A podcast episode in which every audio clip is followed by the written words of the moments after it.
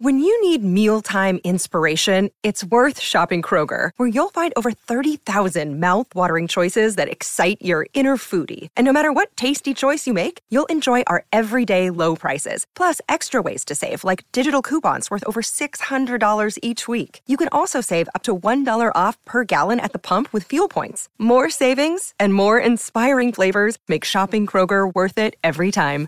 Kroger, fresh for everyone. Fuel restrictions apply. You're listening to the Impact Theory Podcast, your source of empowering ideas and actionable techniques from the world's highest achievers. Join host Tom Bilyeu, serial entrepreneur and co founder of the billion dollar brand Quest Nutrition, on a journey to unlock your potential and realize your vision of success. Welcome to Impact Theory. What is up, everybody? Welcome to what will hopefully be a rousing edition of After Impact. I am your host, Tom Bilyeu, and I am here with Agent Smith. Mr. Bilyeu. Dude, this one is amazing. Oh, man. I love me some Dr. Shefali. Me too. She crushed. Yes. She crushed. I was listening to the episode on the way in, and it's it's so good. I, I want to listen to it two or three more times. It's layered. It's complex. It really requires you to sit with some of these ideas, which are very disruptive, Mm. Yes, very counterintuitive. Yeah, Loved it. Can't wait to get into this one. agreed. All right, welcome everyone. This is After Impact, the show where we unpack the impact of this week's episode with Dr. Shefali. The one and only. How was that? That was good. All right, I liked it. work- it made me think like, should we do like a Beastie Boy saying where when you say the impact, like we do it together? Yeah. I was like, I'm not so be- sure about could be that. The hype but- man. Um, welcome everyone on Facebook. Welcome everyone on YouTube. We're now live on both platforms, so we're excited to have everyone, everyone here. Um, and we're going to dive into it in just a minute. If you feel like this content is bringing you value, please share it. That helps us grow the community. That's our one ask. And uh, if you haven't seen the episode, highly, highly recommend it. Even if you're not a parent, even if you plan on never having kids, this episode is more than about parenting. It's really about yourself. 100%. Yeah. So, for a little background, if you don't know who Dr. Shefali is, she is a clinical psychologist specializing in integrating Eastern philosophy and Western psychology. She's a keynote speaker. She's the author of three books. Her latest one is called The Awakening Awakened Family. Um, she teaches what is called conscious parenting. This is her idea, which we'll get into in a bit. And let me tell you, she is full of hard truths and no easy answers. No question. And also, just shout out, um, she's got an event going on. Is it this month? It's called Evolve 2017. I believe Mm-hmm. it's this month. Um, go to drshefali.com, I'm guessing, to find out details. We'll put a But, yeah, link check in the out. comments. Perfect. Sh- Yeah, she's fascinating. If um, and you said this earlier, it this is not just for parents. By the way, I'm not a parent. Don't plan to be a parent, and I found this to be amazing. Yes. All right. So let's kick it off with my first question, which is whenever I feel myself having a really strong emotional reaction to something Mm-hmm. or pushing back on an idea a little bit, um, I know that there's something there. So I try to like really Yeah. sit with it. Um, so I think it's a thread that, you know, I should usually pursue. So how can people, before even getting into this episode, better open themselves up to episodes like this or books or ideas? Well, I say the what I'll just dub as of right now, this moment, the reader's prayer. And before I go into any book, I say to myself, I don't do it as much anymore, honestly, because I'm so primed at this point, but I really used to. And I would say I'm open to being changed forever and for the better by this book, by the information in this talk, whatever. Yeah. And that, just to remind myself to be open to being changed. And it was important to me to recognize whatever my skill set is now, like it's already taken me as far as it's going to take me. And for me to go farther, I have to get better, I have to learn more. So I so want to be changed by better information that um, that really helps me remain open coming into this one no different but she really took me by surprise and some very cherished and long held beliefs that i had she just like kicking those doors down so it was uh it was very very interesting but yeah i did literally just prime yourself by saying something like that some variation of that to remind yourself and make it a part of your identity that you're always open to being changed That's awesome. And is there any, what's one of those cherished and long held beliefs that she really turned upside down for you? Well, I'll, I'll give you the one that I found most shocking, and that was when she said, Being a parent is not about loving your child. And I was like, What? Like, Yeah. the, it, that one's that one's pretty crazy. But she breaks it down, and it, it is her answer in the episode is so real that like you can't hear it. The only reason to push back is if you're triggered, right? Yeah. Where you you don't want to hear it because basically what she said is that there's so much you in the we, like there's so many of your desires to be loved back, right? Which is a nice simple one that I think most people say, but that's great. But her point is, sure, but that is about you. And if you can't recognize that there's a conditional element to the relationship, that your love isn't this this sort of what she calls high love that we talk about in media and all that, where it's like self-sacrificing, that the day-to-day grind. I'm not saying like if a car was coming, I bet that that an overwhelming number of parents would truly push their child out of the way, take the car 100%. I don't deny that for one second. But the day-to-day grind of being a parent, like your own ego is so tied up in it that there really are conditions to love. And so not being a parent, full disclosure, but like that's very clear to me in my relationship with Lisa that there's conditions, right? My wife literally has rules. I can't cheat on her or beat her. Seem like pretty reasonable rules, but at the same time, they're conditions, right? And so I know that there are limits to that love that I have to abide by certain guidelines in order to maintain that. So when she said like basically this isn't just about heaping love on your child that's not what this is um, i found that really really interesting Yeah, and it's interesting too because I know you have talked about this on relationship theory. Shout out to our other piece of content that's on Mondays um, with Lisa. You've talked about that relationships. In, I don't know if you've used this word, but in some ways are are an exchange or a transaction. 100%. right? Like you're giving something. i'll to say exchange of value exchange of value. transaction feels a little icky Okay. it is Yeah. it just that word feels Yeah. So, um, I mean, you've that's something you've kind of known for a while. So, um, I'm I'm interested why it kind of shocked you a little bit when thinking about it from the perspective of a parent loving a child. Is it just because like culturally we talk about that as parents love their children unconditionally? Yeah, and putting it in the context of who her audience is, right? So these are parents that are going to be picking up this book. They want to be better parents. And she broke down there's like, I think, seven myths of parenting, and that was one of them. And it really, like, she is asking people to remove themselves from a pedestal, to remove themselves from having any sort of vision of themselves as purely altruistic, of only looking after their kids' needs. And you know, this is coming from a clinical psychologist who spends all day every day with people coming in who sincerely want to get better, Yeah. but the answer every single time is you're the problem. Right? Like every single time, which you know resonates with me, but hearing it in the context of being a parent where it was like this isn't the the high love as she calls it is essentially non-existent in your relationship with your child and once you understand that it is conditional once you understand that your ego's tied up in it then like we can get to what this is really about and uh, like that was very surprising because like you said when you think of parenting, we're asked as a society, we're at, I'm putting everything in air quotes today, I have no idea why. We're asked as a society to buy into what is, quite frankly, in the day to day grind, a myth, which is that parents are, it's um, the, oh God, the, how am I blanking on this phrase? there's unconditional love, right? That that's that's how parents, especially mothers, get a lot of credit for this. That they come to the table, it's purely altruistic, it's unconditional, and she's saying that's total bullshit. And you just who else is saying that? Like it, and it's one of those that it snaps you out of the like it's culturally acceptable to as a parent say that this is unconditional love.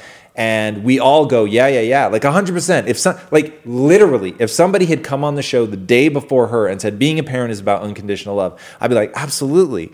And Yeah. so for her to come on, and then when when she says it isn't about unconditional love, there's all kinds of conditions, all kinds of ego, and you hear it and you're like, uh huh, a hundred percent. Like eh, that resonates with me so completely. So because it resonates with me completely because there isn't a single relationship in my life that's unconditional. Not one. Not with Yeah. my parents. Yeah. Not my wife. Not my dogs. Like you, yeah, look, you push it and you try to go as far as you can. It's not like you're at all dismissive or not like really trying to have a broad scope of what you'll, you know, allow yourself to go through to help that other person. But at the end of the day, like we all have those things. If my wife betrayed me, that's it, done, dead as disco. So she just is saying it.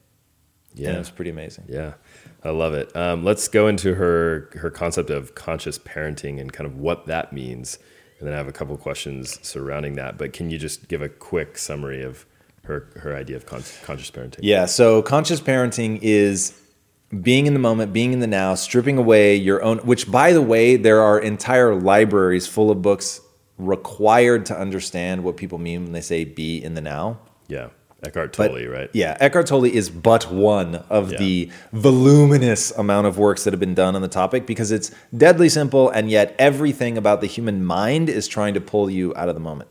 So don't pass judgments on what is. She calls it the isness of what is. Like just that it is. So the the best example she gave is you're trying to have a wonderful day on the beach with your child, but your child has diarrhea. And so now it's not just about the waves and beautiful nature, it's human feces, excrement, and changing mm-hmm. diapers, horrific smells. And she was like, if you get annoyed with that and you're fighting against it, you exacerbate the situation because the diarrhea is real. There's no way to make that not real. So since it's real, rather than like pushing back, being annoyed that it's happening, just deal with it. And so that's that that notion that's tied in with reduction of ego. Okay, this isn't about me reduction of fighting against what is and this is something that that i've um, talked about for a very long time which is don't deal with the world the way you wish it were deal with the world the way that it actually is so that doesn't mean that over the long run you don't try to make changes and all of that just as you would try to figure out what gave your child diarrhea and try not to be back in that position again.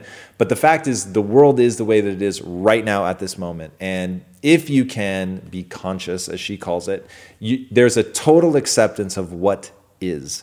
And so now we're going to address that. We're not going to fight. We're not going to rub ego all over it. Yeah. And some of these ideas, I think that you're attuned to them. And do you think that's because of early on you studied a lot of Eastern philosophy and Buddhism? I mean, it, it's, Wow, that's it's sort of tied back to a lot of that, right? I you're asking me something I find so fascinating. Stop me if I totally derail this episode. But I got really, really into Eastern philosophy when I was about 16 and rocked it hard through most of college, both from a, a spiritual sense of like, it felt so right. Like, if, if when you listen to Bruce Lee talk, and you get the chills, you're just my kind of person. So I would listen to Bruce Lee, Be Like Water, my friend, and oh, it resonated with me so much because he was such a badass. So he wrote this book called um, The Tao of Jeet Kune Do, which I read cover to cover, absolutely loved it. And in there, he has this sketch of a Taoist warrior. Now, Eastern philosophy is known, you know, it's like you imagine somebody sitting on a lotus leaf and meditating, right? And so he had this image of this badass motherfucker with like this huge sword, if I remember right. And I remember thinking, yeah, like it's this collision of being like water, wanting to avoid the fights, using your understanding and your oneness with the way that the world is, but at the same time not being a pushover.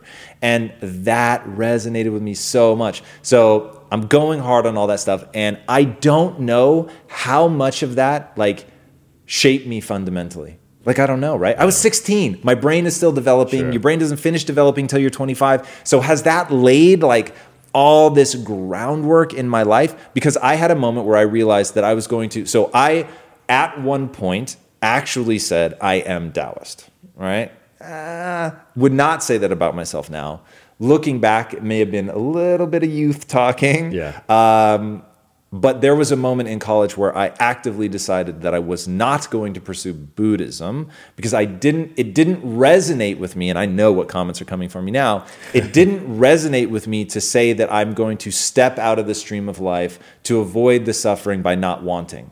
Wanting is one of the most intoxicating things in my life. And you will hear in, in a good way, and you will hear me talk about you've got to know what you want. Like there's got to be something that's burning inside of you. So I you can just say that I, I don't get it, and I'm okay with that. But the way that it feels internally is I really went hard on that. It almost certainly has really profound sort of foundational impacts to me that I have not thought through. Literally, you're making me think about this for the first time. Um, but want looking at it, really studying it, both spiritually and intellectually, like in the framework of a college, and reading all the important texts about not not many people are going to take you very deep on Taoism. It's a little too niche, but people will take you really deep on Buddhism. So mm-hmm. I studied Buddhism quite a bit, and actually at one point had considered doing a minor in Eastern philosophy. Like I went relatively yeah. deep, yeah, um, and got to that point where I felt like I actually understood what it meant to no longer want and to re- like desire is the root of all suffering, and going, yeah, that's actually true, but it's also the root of some of the most magical things that humans have ever created because it clicks you into this desire to do more, to be more, to push. And so every episode essentially opens with the anti Buddhist credo, which is you've got all this potential, and whether you do something with it or not is really the like the meaning of life to me. So it's fascinating. It probably there's something about that notion whether it's her that's talking about it, whether it's Lao Tzu, whether it's Zhuangzi, which is somebody nobody talks about, uh, but was probably one of my favorite people to read about. Um, we should maybe put together a book list for. Dao you know what's interesting? Oh, where did I put? At one point, the Tao Te Ching was either on a list that I sent to somebody who was struggling with like a really particular thing, or I don't know. I, I told either a lot of people or somebody about that because it, it is that book is amazing.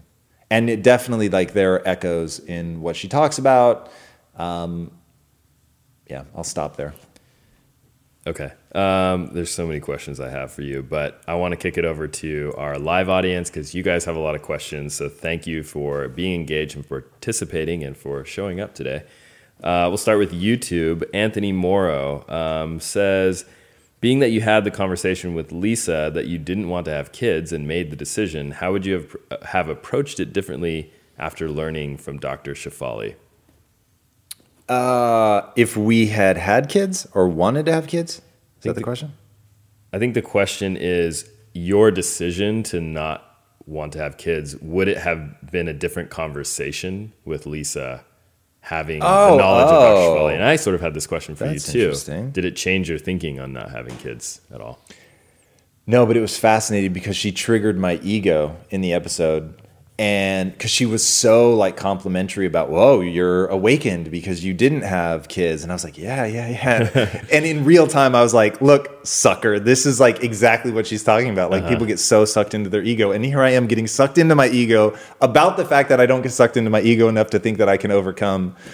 So the, the irony was not lost on me let yeah. me assure you. Um, but would it have would it have changed? I don't know man. There's you get new ideas. It might have given me new analogies and stuff, but like one of the reasons I read in swarms is Dr. Shefali planted seeds, right? Like, so I said in the episode, she changed me in researching it, but it's always like at the edges, right? Like it, it takes a, a like, it takes a rough corner and smooths it out. It's not like you can draw a line and my life was fundamentally different before I encountered her ideas and when I encountered them after. So there's so many years of me contemplating children and all of that that mm-hmm. come up to um, Dr. Shefali that y- ask me again, like five or 10 years from now, I continue to engage with her content. I get yeah. drawn deeper into her world. I begin to make those ideas my own. Then it's like you look back and go, oh, that was actually a really important seed that got planted. Like when I say, that reading The Gunslinger changed my life, right? I didn't realize that at the time. It wasn't like I read it and was like, everything is going to be different now. It was just, I read it and thought, whoa, I thought I hated reading. This is actually interesting, which the the sum total of that realization was I picked up the next book.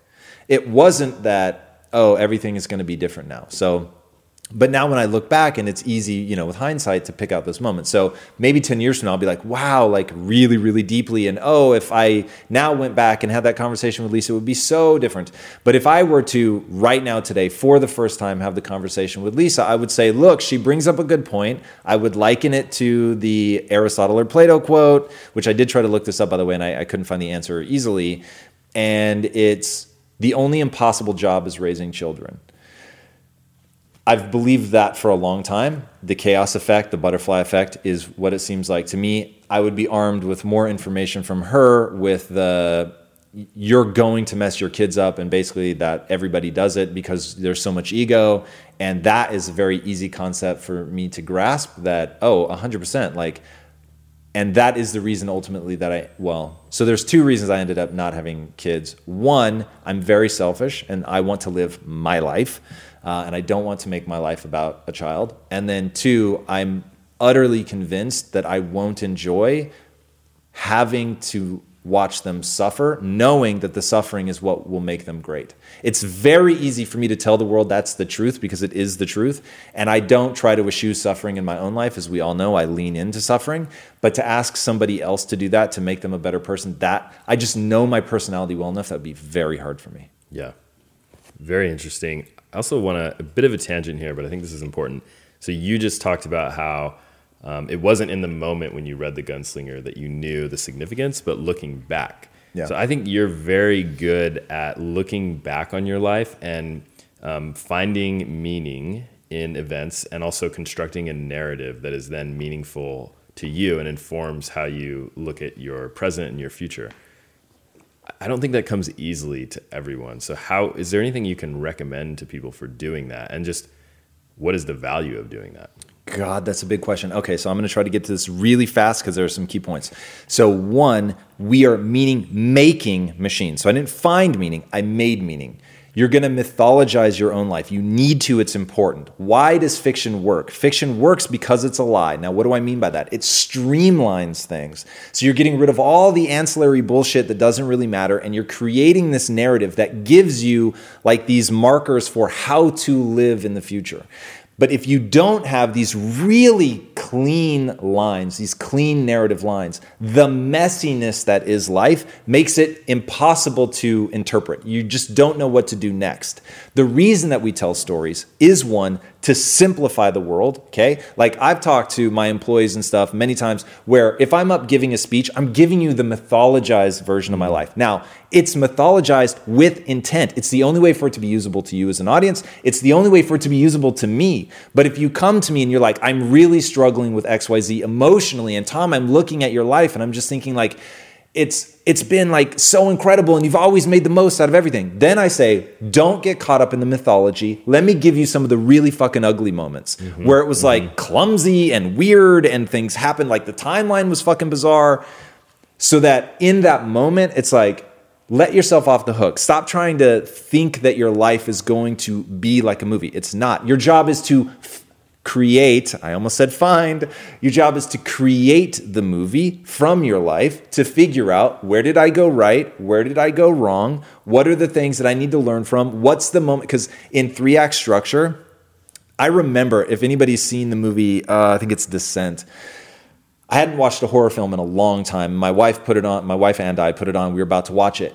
The credits are coming up, and I said, I promise you, they're either going to be having a party or laughter will be the first thing you hear. And of course, laughter is like the first, even before you see people, you hear them laughing. Now, how did I know that? Because you've got to start from about as far away as where you're going to end as humanly possible. So in horror films, it usually starts on levity. It starts on a joke, it starts mm-hmm. on something funny. Then there's going to be a moment like at the peak of act, ah, I forget where it is now. I really need to look this up. It's about to become very important to us, but it's either at the peak of act two, I think it is, peak of act two, where it just seems impossible. They're as far away from accomplishing their task as ever. And so finding like knowing that in your own life there are going to be those really ugly moments where success just seems absolutely hopeless. And your job now is to still find a way to claw back from that. And just knowing that like oh that's where i'm at in the narrative can be very reassuring that you know this is how it's supposed to be this is like the structure of the hero's journey.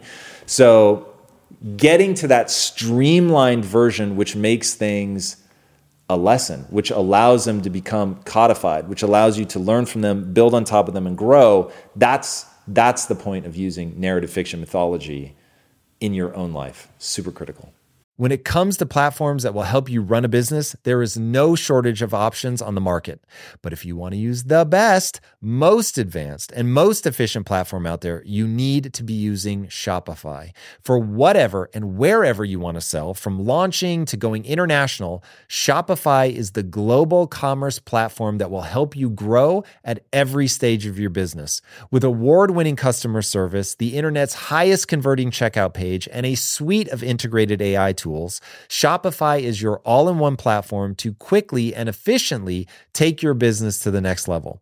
I love everything about Shopify because it makes it so easy to start, run, and grow a business. Shopify powers more than 10% of all US e commerce because businesses that want to grow quickly use Shopify. Sign up for a $1 per month trial at shopify.com slash impact, all lowercase. Again, go to shopify.com slash impact right now to grow your business no matter what stage you're in. Shopify.com slash impact. In today's highly unpredictable and rapidly changing world, the smartest move you can make from a financial standpoint is to actually understand how money works and how markets move. Because if you want to have any chance of investing your money wisely and growing your financial portfolio, you have to make a profit. And the only way that you're going to do that is either by setting and forgetting or actually understanding what's going on at a macro level. So whether you're a seasoned investor or someone looking for extra guidance, today's sponsor, Yahoo Finance, has got you covered with all the tools, data, and news that you need in one place to grow your knowledge base around what is happening in the world of finance and to make sure that you have the right goals and you're executing well. Yahoo Finance makes it easy to consolidate your accounts so you can effectively and efficiently manage your entire portfolio. Personally, I love how straightforward their platform is to use. It is very simple to get the information that I need, and Impact Theory's own chief financial officer is exactly the same, spending time helping me frame exactly what is going on from a global perspective so that I'm making the smartest decisions that I can. I definitely recommend that you check out Yahoo Finance for comprehensive financial news and analysis.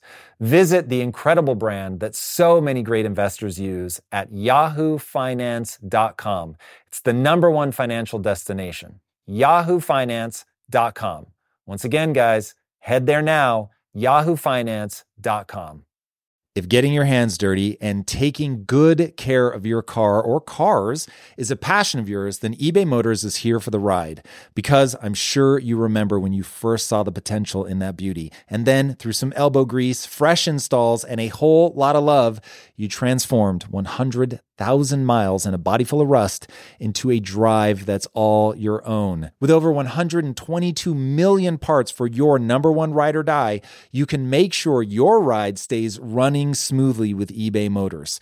Brake kits, LED headlights, exhaust kits, turbochargers, bumpers, whatever your baby needs, eBay Motors has it. And with eBay guaranteed fit, it's guaranteed to fit your ride the first time, every time, or your money back. Plus, at these prices, you're burning rubber, not cash. Keep your ride or die alive at ebaymotors.com. Eligible items only, exclusions apply. That was a great answer. Thank you.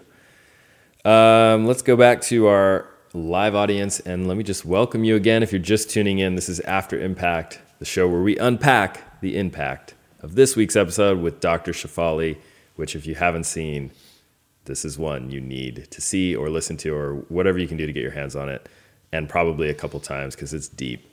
Uh. Let's do a Facebook question. This is from uh, this is from Rizwan Masani. Hey, Tom and Agent Smith, how do I, an adult son, heal my relationship with my parents when it has been completely destroyed? We have a big cultural and generational gap. All right, here's my honest truth. One, you have to ask, does it really matter? And I don't know that it does. And so, if it is a wildly dysfunctional relationship with people who are completely closed down and are, and I don't know, right? I don't know if maybe he's the problem, but assuming that that's Wait, the wouldn't case, he always be the problem? Yeah, he's always it's all his fault, right? So Right. if he wants to reconcile, he's only going to have to look at himself for sure, for sure.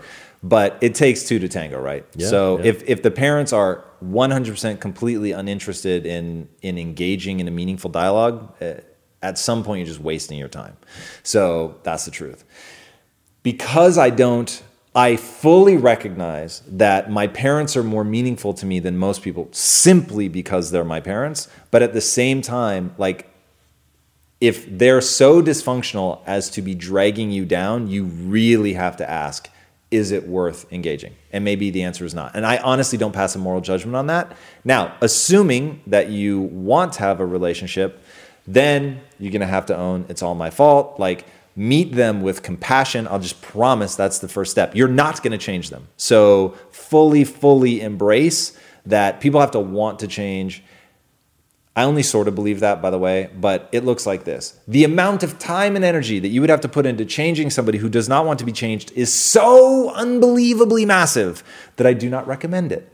And impact theory is literally my attempt to change people who don't want to be changed, which is why it's at the cultural periphery of storytelling because that's the only way to incept people. So you can imagine, like, I'm having to build a whole studio to change people that don't want to be changed. So just putting that effort into somebody because they happen to be my parent does not make sense. Now, the the wise path, I think, if you've decided these are people I want in my life, no matter how destructive, whatever, and I think that's also a completely valid choice, and I get it. And there is something intrinsic about that. We want that connection with our parents. So truly no judgment, but meet them with compassion so that you can enjoy your time with them. Don't think about trying to change them. Merely think about how do I enjoy a relationship where I meet them where they are. So your parents are where they are. They have the beliefs that they have. And so you've got to, if they're like judging you, excuse me, if they're judging you, if they're pushing you to live a life that just absolutely does not resonate, you've got to figure out what that tactic is. Here's the tactic that I use. So let's say that you're um, my father and you are like, I can't believe you are pursuing business. Like, that's ridiculous. What are you doing? Um, and I would just say, I totally hear you and I fully respect that that makes sense to you. I'm just letting you know the game that I'm playing is neurochemistry and I will at all times act in accordance with that. And so you've got two choices. You can say that to me every time we meet and look back historically and see how like much has that helped our relationship? Has it changed my behavior? I think the answer to both is no. Alternatively, you can meet me where I'm at with compassion. We can hang out and really enjoy each other for where we are and the things that we love and all of that. And I really do value having a relationship with you. I want to continue that. Um, but I just want to let you know like, I'm going to live my life no matter what you say. So, yeah. And I'm being a little bit cheeky in my delivery now and I was tempted to push it even farther. But I would I would have that conversation with respect. But I would lead by example. I would show them how I want them to treat me, probably for a very long time before I had the talk that I just had. Like in the beginning, I would just deflect. I totally hear you, respect. And this is a conversation my wife and I have had. Be like water, my friend. Like you can try to push me in any direction you want, and like water, it just moves out of the way. Like there's nothing left to push. So I would I would be so compassionate and impervious to the slings and arrows that they throw at me. I would not let them in any way, shape, or form influence how I think and feel about myself. So, one thing that you have to do, we give, we give everyone the authority to influence our self esteem and the vision that we have of who we are. Mm. And once somebody is no longer helping to build me up, I remove that right from them. Now, that's really hard. So, let's make this the hard question to answer. What do you do when you have tremendous respect for your mom, your dad, whatever, whomever that person is? You respect them to the ends, and you realize they don't respect you. How do you deal with that one? That's advanced class shit. But dude, when you get to the point where you can respect somebody who doesn't respect you based on just like the what you see them do is impressive to you and is something that you want to do and be able to do. And in that, fully respect this person, recognize that they don't respect me, but I've removed this one keystone element, which is they no longer have the right to influence how I feel about myself. So and it is it is a purely tactical psychological thing where if you have to imagine yourself like pulling that card out or that pin or like whatever it is that you need to imagine or say to yourself so that that person no longer has the right do it and obsess over it. And honestly like i believe that you can transcend that but if every time you encounter them they make you feel worse about yourself i go back to the first point that i made which is you cannot be around them period. Wow that was great. Um, this kind of leads into a question I had. She says, uh, this is a quote from the episode. Half of the battle is that we don't accept our child is not our fantasy. And this goes into her whole notion of um, parents don't really love or don't really accept their ch- children for who they are. And I wanted to see, because I know this is all about parenting and some people are feeling like maybe it doesn't apply, but is there a way to apply some of this logic to just life in general? Um, so, what are your thoughts on saying if we were to remove that word child and say half of the battles we don't accept life is not our fantasy? Uh, what would you think about something like that? Wow, I think you change things pretty fundamentally when you do that. So, um, let me answer both. So, if recognizing that your kid, let's say that you're a high achiever and you have a kid who is truly, truly average, and they, A, they have no real interest in achieving at a high level, and B, maybe they can't achieve. They're just not there, they don't have it um, that to me is you've got to understand that your child is not a reflection of you and that that's a human being. And if you really do love them then meeting them with compassion and showing them nothing but love and not trying to change them but make them feel good like that to me like i want people around me to feel better about who they are um, when they're around me than they do when they're not. And i think that a is one of the the most amazing gifts that we could ever give somebody from an authentic place, right? You're not yeah. faking it, but you find those things that resonate. Um, and you really make them feel good about those things that that you really have found in them that are worth celebrating, and you celebrate that, and um, you're just there, right? You're not you're not judging, shaping anything. You're just there with them. Um, so that's what I would do if it were my child. Now, if it were life, and recognizing that life is not your fantasy, I really believe that you have the ability to shape life. And because life is some nebulous thing out there that essentially does not give a shit about you, I don't feel like I don't meet life with compassion, right? So you can talk about her isness, meet life as it is, and I totally agree with that. Mm. But I meet life as it is to find the way to bend it and shape it to my reality. That is why I tell people deal with the world the way that it is, not I'm not saying accept it, leave it alone. I'm saying recognize how it is. And in that, you can find the hooks that you need to now make change. But if you don't first accept the truth of where it's at, you can't ever hope to shape it. But I believe that humans really, really have the ability to shape the world around them. And if you want to make something great, grand, if you want to play in a world stage, if you want to make something great, grand happen, play in a world stage, then you, you, you need to be aggressively prepared to figure out the way that the world works and then go after those points that you have some leverage over and start making change. So it, it is fundamentally different how I'd approach it when it's a human versus my life. That's great. And I was really hoping you'd go into that because one of the things, I think one of the themes of this episode is sort of, um, like you said, being in the moment, accepting what is around you. And I wanted you to be very clear about your position on acceptance versus like striving and pushing towards something uh, that is a goal of yours. And you can kind of do well you're doing both in a sense but you're not you're not just accepting things and stopping but you're accepting something as it is and then figuring out how like you said you bend it to your will or you change it. Right. Really important. Let's do a couple shout outs linto thomas from india. What's, what's up, linto, linto? Uh, we got georgina egan from ireland and Alex international today. Yeah, and Alex uh, Liardini Liardini from Verona, Italy. Whoa! Wow, we're all over. It's amazing. Let's do another question from the audience. Let's go over to YouTube. Thanks again for everyone showing up and asking your questions and for watching the episode in advance. It really means a lot to us. Um, let's see. Can we go? Can we? Can you please go a little deeper on what Dr. Shefali said regarding creating boundaries, such as around bedtime. How would you use that to deal with their poor choices regarding tasty food or choice of friends? Oh, God.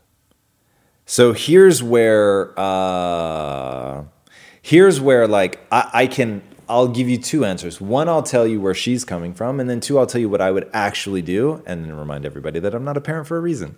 uh, so what she is saying is that diet is probably the perfect one.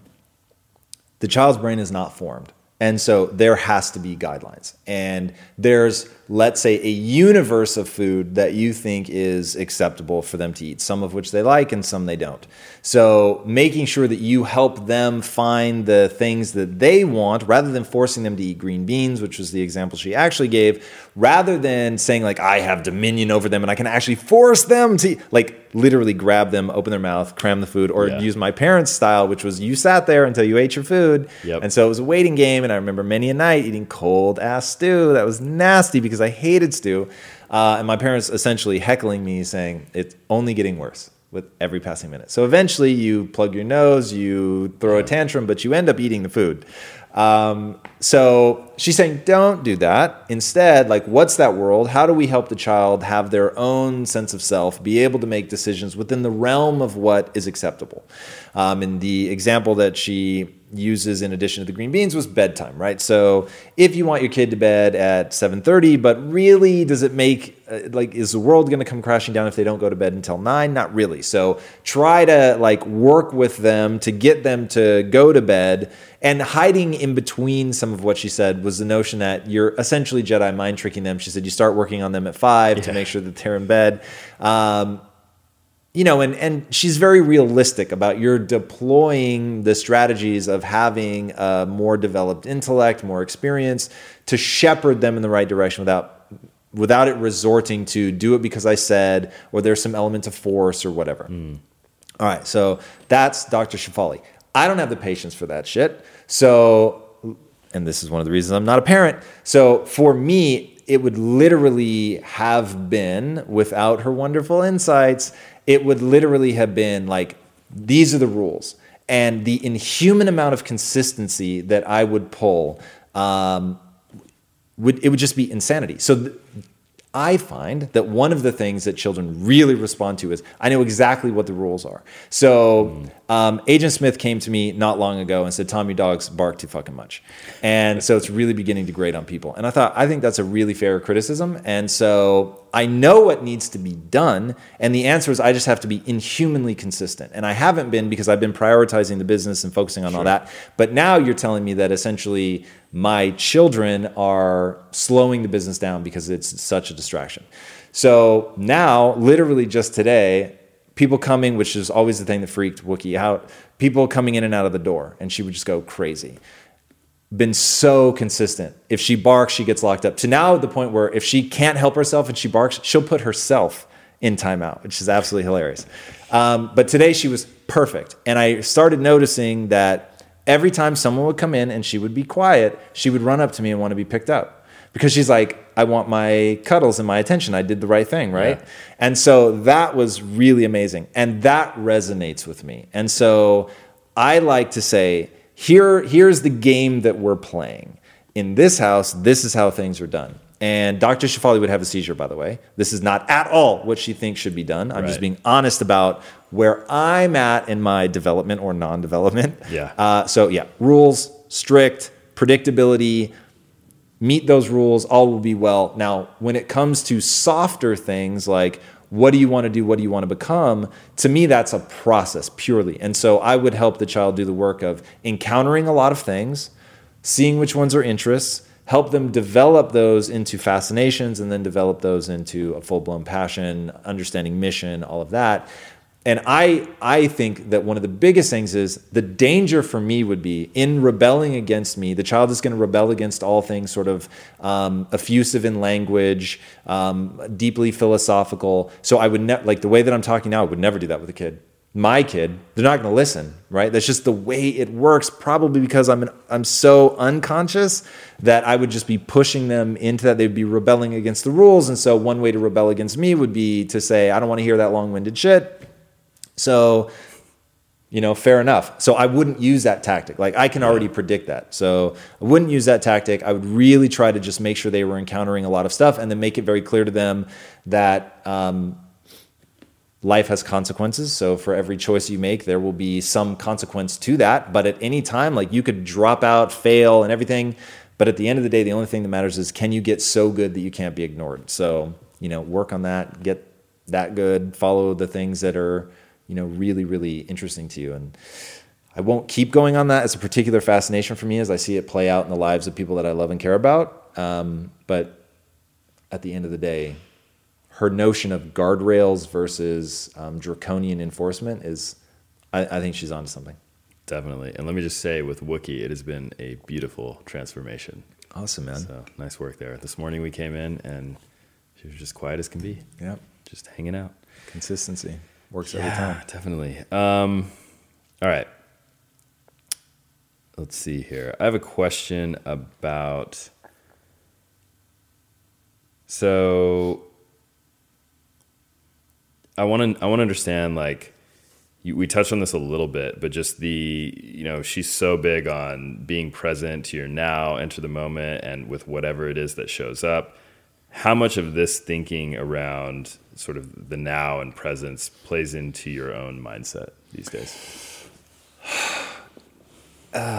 So here's the thing. I think that the power of now, which, if I'm not mistaken, is the exact title of Eckhart is. Tolle's book, it's like a it's an important concept, and I think that it lays some foundational things in your mindset to recognize the only thing that's real is this moment, literally this. And so, a thought experiment that I started doing with myself was, what if you literally, in this breath, were turned on in the matrix? and everything up to this very breath were implanted stories and memories to give you the context to move forward. And if that's true, then assume that that's all malleable and change the story as you need to in order to move forward. Now, that is not what Eckhart Tolle meant when he wrote that book, but that was a huge takeaway for me. So, really understanding that that you know, if if this gets really complicated with like quantum mechanics and, and what the what time really is and all of that. And I actually find that so interesting, but I, I will stop myself from going down that path. But hint towards future content, uh, something that I really want to see come to fruition. So if time is a line and we are simply like this consciousness that you could sort of slide around that timeline, that to me is it, it becomes really clear that we're chemical processing plants that we are content context and aspirations and that tension between where we've come from and where we want to go is what defines how you interpret this very moment but because of the way that the human body is constructed, you've got the sympathetic nervous system, the parasympathetic nervous system, or fight and flight, rest and digest, and that you can alternate in any given moment between those, and it will color everything about your perception about what's going on. So, all of that I think is very important, but ultimately influences more than anything. It just influences my strategies for how I get where I want to go. So it's accepting that things are the way that they are. It's accepting that the human mind works the way that the human mind works. It's accepting that past events color the present, especially when mixed with future desire. Like all of that became very clear and useful in a new way once I realized the only real thing is right here, right now. But to me, it, it as that explanation hopefully makes clear, it was just another access point to manipulating my own brain chemistry. So I'm not going to fall prey to long term depression because I understand that. I understand that interplay of the past and the future and, and how they're coming together with neuroanatomy and brain chemistry to create a certain state, and that that state is by definition transient. Great. Thank you. Uh, here's a question from Zach Vaughn.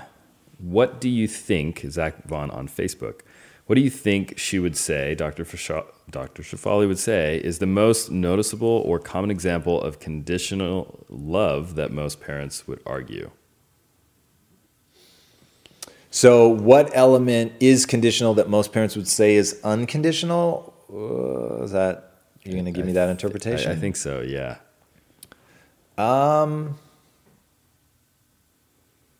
Well, the one that she mentions in the book gave me heartache for the father that had to accept it, which is that he doesn't accept his son for being average. And he was like, What are you talking about? Of course I do. But in reality, it does trigger your ego. Um, I, for instance, I am, and in anybody that watched the 24 hour live, it was really pissing me off that Wookie was barking and nobody was putting the hammer down on her. So the problem is, if I'm not here, she'll bark again. Because I have been the consistent authority. Nobody else is consistent but me. Other people do it, they're not consistent. So I'm the only one that she's like, she'll look to me to see, like, is he here? Did he see me? And if she makes eye contact with me, that's when she'll put herself away. So when she was barking, I felt that it was a reflection on me that I haven't been good enough, consistent enough to get that dog to not bark. So during the live, it was winding me up because it felt like, dude, I'm better than that, right? But it was about me, a hundred percent, which is why it was like triggering me. So for any parent to see their child in any way other than as a reflection of them, I think would take a lot of work. I think that's the default setting. Mm. So, just like my parents are very proud of me. Why? Because my success is a reflection of them. Like 100%. That's how they see it, right? Sure. And so when it's like a good thing, nobody really stops to question it. But when it's a bad thing, I think that it it ends up causing them to like want to jumpstart the child because it's like, "Hey, you're a reflection of me." But they they want to believe that that's not true because it is ugly. It's ugly to think that I'm a little bit ashamed when you're not living up to your potential, right? That's not like no one would ever just say it. No one would ever come up to the kid and be like, "Look, I'm going to be honest with you. You're making me look bad in front of the other parents." Right? Cuz it's sort of universally recognized as ugly. So even though it's true, now they have to like squish it down Right. and act like, "No, no, no, I just want the best for you." So I think parents would push back really hard against that. And it's interesting bringing in the darkness. So I think you would tap into that, um, not being able to, um, let's use the Wookiee example, have her act in the way that um, you want her to because you say you haven't been consistent enough or trained her enough or whatever. And I would, in your thinking, you would use that then to um, draw upon that as like inadequacy or you haven't done enough to push harder and to You're absolutely right. so those two It's weird to be seen because you're 100% correct. That is exactly how I would think and how I would react. And that was so when, and I hope, by the way, speaking of ego, that I get a lot of credit for the fact you came to me. You had to be vulnerable. You took a big fucking risk to say to my face, Hey, your dog barks too much. Which, by the way, you didn't say it like that, but you Right. know me. I like to take things like Yeah. as aggressively and binary as humanly possible. Yep. You were very diplomatic, but that was the moral of the story. And in that moment, because of my belief system, it was like this crashing weight of why did I have to wait until somebody said it? I knew it was a problem. And so, A, asshole, like pointing at myself, why'd you wait? B, you know he's right. And C, it's entirely your fault. And you just haven't been disciplined enough. And I used that to get the inhuman level of consistency that had to happen every time, no matter what was going on, to stop her. And sure enough, as the dog whisperer Cesar Millan will tell you, that consistency worked, and now she's quiet. Now, it's the price for freedom. Freedom is eternal vigilance. So I can't stop. Like it's always got to be there. Always got to be there. Otherwise, you know, after a couple days, she'll realize, oh, I can bark because it's so in her. Like she, she's funny. Yeah, I won't derail rebellious. talking about my own child, but yeah, Yeah. she uh, wants to bark. One of the myths of Dr. Shefali, uh, what is it, myths of parenting, I think she has. The myths of parenting. yeah. Um, she says that there are no good or bad children. yeah. Do you think, what would she say? Are there good or bad parents? Would she say? Yeah, what would she say? Whoa. She talk about that at all? She didn't. Here's my gut instinct that she would meet the parents with the same compassion that she meets a child. So she would say, don't put the, the value judgment of good or bad on that. There's only conscious and unconscious. And that we should strive to be unconscious because otherwise, in her words, you're you're feeding into that cultural like problem, which she referred to as violence, the violence of separation and all. And I and I think she means literal violence.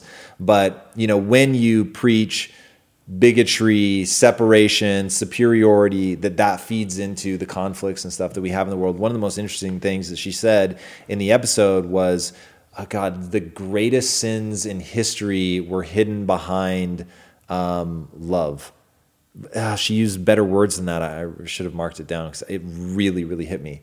But uh, yeah, agreed. So anyway, I that's my gut instinct. I don't remember her talking about it in the book. It definitely didn't come up in the interview, but that's my gut instinct that you should want to be better to avoid the catastrophic emotional price as well as cultural price to in essence unintentionally denying your child from becoming who they were meant to be. And I'll keep that in air quotes because um, I don't think anybody's meant to be anything, but I wanted to ask you about that. yeah, no, I don't. There's no meant to be. Okay. So I want to go a little bit deeper though in our last few minutes here. So going back to just to give people context, she says that the process of conscious parenting starts with the parents becoming conscious themselves. And one of the ways they do that is understanding all of the uh, conditioning, her word, um, that people have um, culturally through their own parents has been passed on through generations and sort of unpacking that and realizing it for what it is and getting rid of it because everyone has kind of this essence first that gets replaced by the mm. things that parents are putting into that container. So, do you believe we all have an essence? You sort of answered that already. I, I, I, how about this? Yeah, I think we have an essence. I don't think anything was meant to be because meant implies that there's some something overwatching that's like ordained you with something that you're supposed to become or do or whatever. it. But humans are wired, right? So no, there aren't any humans that come out and have the predilections of a giraffe, right? It just doesn't happen.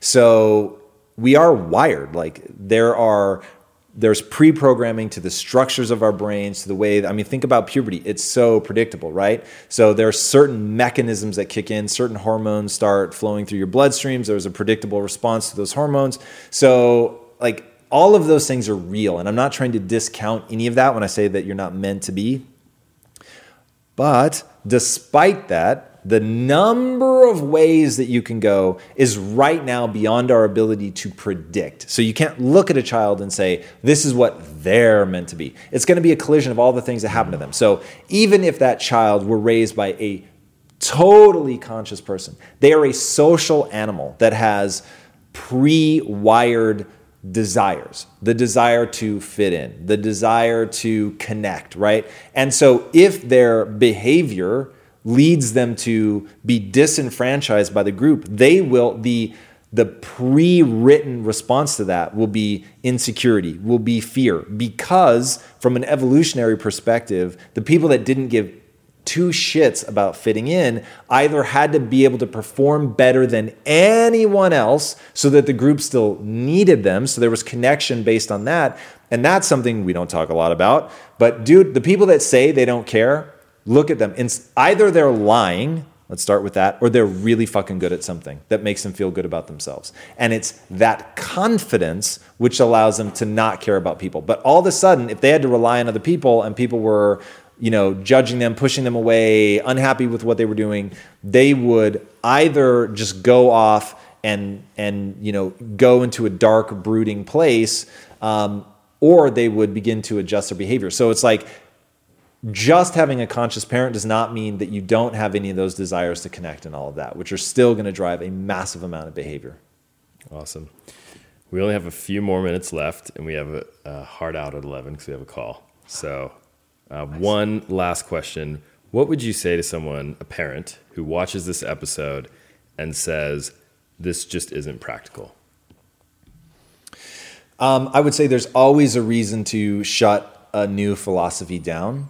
And there's only one reason to remain open to a new philosophy, and that's that it can really make you better. If you really like, you don't have to take in everything Dr. Shefali says and say, I'm going to make this all my own. But whenever I encounter a new idea, especially ones that trigger me, I stop and think, there's something here to your point earlier. And then what can I learn from this? What is usable? What's great about this? And I think if you go in, and I, I think a tremendous number of people shut her down because it's so counterintuitive and so out of left field. But if you open yourself up and not judge yourself, right? Like, don't worry about this means that I have been a bad parent, which is how people come at it. It's not saying that. It's just saying there might be tools in this arsenal that you can now use to be even more effective, to be better, to help your children live a more happy and fulfilled life, to help yourself live a more happy and fulfilled life. And I think virtually anybody has some nuggets that you can take away that are just really, really powerful. And ah, man, there is no exception here. So I find that as a life strategy to say this isn't practical and dismiss it without really asking like what's usable here, it, mm. it's not effective. So you're closing yourself down. Be open, see what's usable, try some of it, really explore it. And then if it just like it isn't resonating, it doesn't work, whatever, hey, fair enough. Um, but especially with Dr. Shefali, I think there are absolutely brilliant ideas in there that are unbelievably fresh and really, really important in terms of their usability. Awesome. Well, that's all the time we have for today. All right, guys, thank you so much for joining us for this episode of Im- After Impact. And if this brought any value to you, please do share it. That's how we grow the community. That's incredibly, incredibly meaningful to us. It is a weekly show, so if you haven't already, be sure to subscribe. And don't forget that Dr. Shefali has an event going on right now called Evolve 2017. Check out our website, link in the comments. Uh, go check that out. This woman is phenomenal. She's amazing. And whether you agree with everything or not, she will change you if you let her. All right, guys, until next time, be legendary. Take care. Everybody, thank you so much for listening. And if this content is delivering value to you, please go to iTunes, go to Stitcher, rate and review us. That helps us build this community. And that is what we are all about right now building this community as big as we can to help as many people as we can, deliver as much value as possible. And you guys rating and reviewing really helps with that. All right, guys, thank you again so much. And until next time, my friends, be legendary. Take care.